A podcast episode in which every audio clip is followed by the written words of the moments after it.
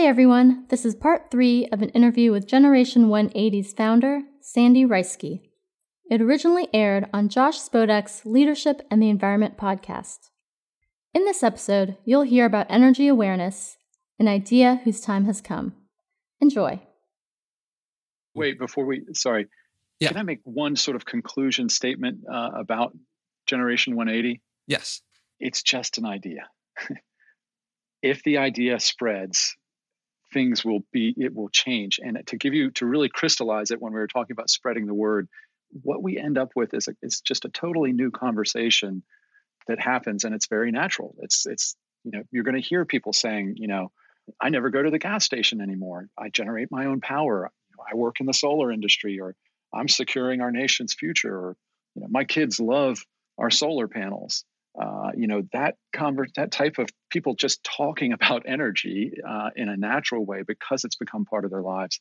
That's where we're headed, and and the, and so the cultural shift we're trying to propagate with Generation 180 isn't. We're not trying to grow something like selling toothbrushes or something sort of linear growth or exponential growth if you can picture an exponential curve we're not trying to hit exponential or even viral growth what we want is like crystallization throughout society the way a social norm becomes rooted and and durable and changes outcomes that's what energy awareness the energy awareness movement is doing. And and we're we're really just trying to advance that. It's it's like an idea like the snap of you know it can happen that quick. And and i'll just my last statement about it. You know victor hugo has a quote that says you know you can resist an invading army but you cannot resist an idea whose time has come and that's where i think we are the time for this is totally ripe and and this is the right idea at the right time and it's spreading so people can be uh, a part of it. I'm so glad you said that. Yeah, and it's it's the so many people out there have this view of if I do something but the others don't, what difference does it make? And what you're saying is the antithesis of that. It's that's the ultimately that's the opposite of leadership. It's saying I'm going to act against my values, following everybody else, as opposed to acting by my values and leading everybody else, and creating meaning and purpose. And you're giving people a way to do that. Right. You're crystallizing it. Right. Yeah. Well said. Man, thank Oh. you. All right. Now we're going to talk about if you're up for it. Okay. Actually, let me ask you this question What about the environment? I hear passion there. If so, what's the passion? What is it? Is it what motivates you about the environment? Oh boy. I think I'm like a lot of people. I, you know, I just think about the future and I can see that there's a, a number of ways things can go. And, and I can see that we all have an opportunity to make it go the right way. And it's a race. It's urgent. You know, let's, let's do it. It's all about giving us the best shot possible at not tripping up some type of feedback loop on the carbon cycle that's that's going to get out of control and really make it difficult to be uh, a life form on this planet. Uh, so, and that's the downside of it. I think you point out a couple times, and I totally agree, is that I want people to understand that we totally have a, a fair and good shot at getting this done. We've got everything we need to get this done. It's totally possible, and and we have to get out of the mindset that this isn't going to work, and uh, you, know that's just depressing. I, I don't think I'm confusing myself about that. Uh, I think that there is a very good shot for us as a society to to change our direction. So I, I'm hearing that it's everyone has a unique perspective. I love hearing different people's views because some people are looking forward. You're looking forward at a future that we can have, and I feel like you're motivated by um, an ability to make that. To you can play a role in making that happen. Yeah, I feel like uh, if only everybody knew this. There's a there's a certain set of facts around what's happening in clean energy that are, that's very positive, and very few people are aware of what's happening. And so it's this is a part of of getting us into the solution. So that's really motivating. I feel like uh, we've got something valuable to share. And you're also speaking from experience yourself. Like you, Yeah. you're not just some pie in the sky dreamer. Let me see. Four billion dollars of wind and solar facilities now operating across the country, and I'm just looking at your bio, and uh, over a gigawatt of installations. Like you're not just saying like you're not just some dreamer. Yeah, you know, I'll brag for a second, and I'm bragging for Apex.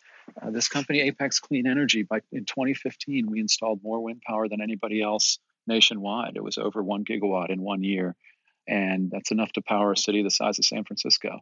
Um, and that's just five wind farms.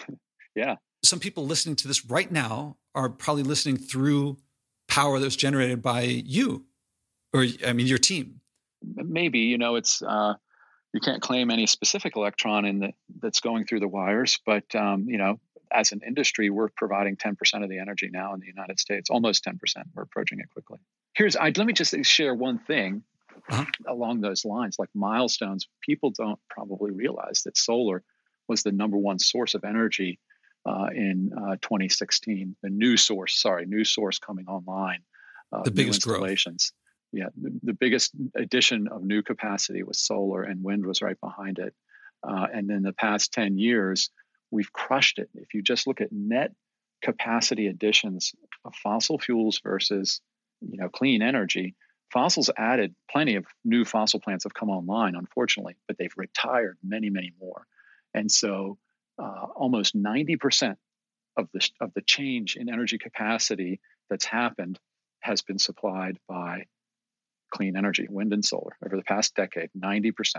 That is a fact. and so that gives you an idea of how fast things are shifting. It's, it's, it's the net additions and subtractions in fossil side and all the additions in clean energy side. So we're, we're really moving beyond coal. It's going mainstream. You know, we're achieving these milestones. Another one for you, you know, globally, there's more wind power installed now than there is nuclear power as far as capacity all right, so all the solar, all this wind, that means I should go on and turn on my air conditioner whenever I want and just no. use energy. okay, so what should people conclude about their energy use? Because actually, after you've done all that, your next step was to reduce consumption. So, as important as that was, why is it so mm-hmm. important that we still reduce consumption? Well, uh, it's two sides of the same coin. Uh, and I'd like everybody just to picture a graph and, and picture energy demand going up and to the right. That's just a line going up and to the right. That's what happens is we we consume more and more energy over the years. And, and as we do so, if you want to produce everything from 100% clean energy, you can just picture clean energy trying to catch it. And it's going up and it has to accelerate really fast. So we have to add a lot of clean energy and catch that energy demand that's going up. Well, what if, and this is this is our objective. This is what we tell people we're trying to do with our actions. What if we could make the energy demand grow? I mean, it's going to anyway, but just not as fast. You would be lowering that curve. So you'd be bending it down. And what if you could bend the clean energy acceleration and ramp up? If you could make that go faster, you would catch the energy demand faster. And so we think conceptually, of course, you know, if it's going to take us 50 years to do it, maybe we could do it in 25 years if, if we bend both the curves. I don't have any data on on that to say that it's definitively we can make 50 years 25, uh, but um, it is it is what society should be aiming for, changing both consumption and and production of energy.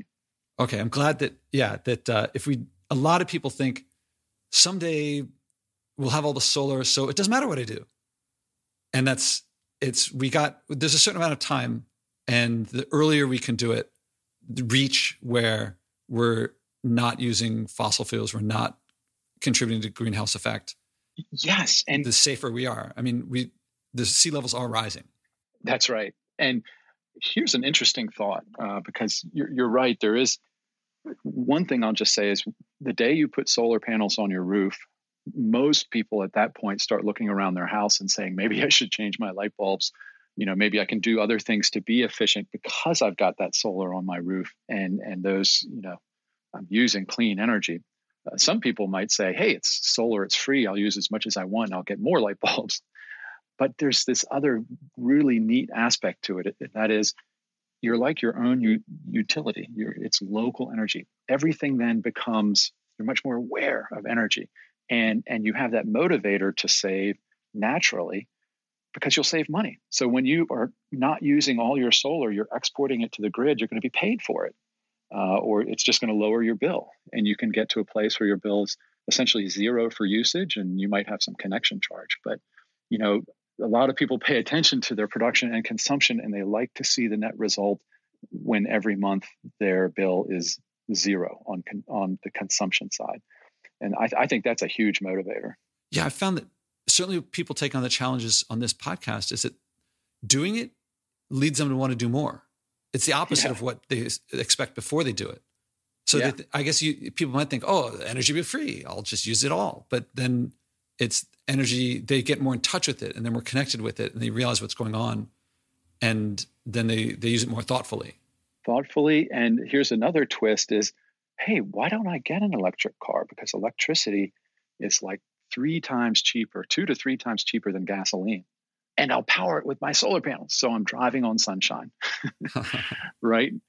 Like it's then you're driving yeah. on sunshine. Yeah, it's it's a an amazing concept. Uh, and so that's where again local energy is um, all about. It's like I get my tomatoes from the garden, I get my water from the well, I get my energy from my roof.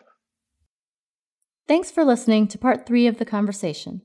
Be sure to check out our website for more information on how you can get involved in the energy aware movement at generation180.org.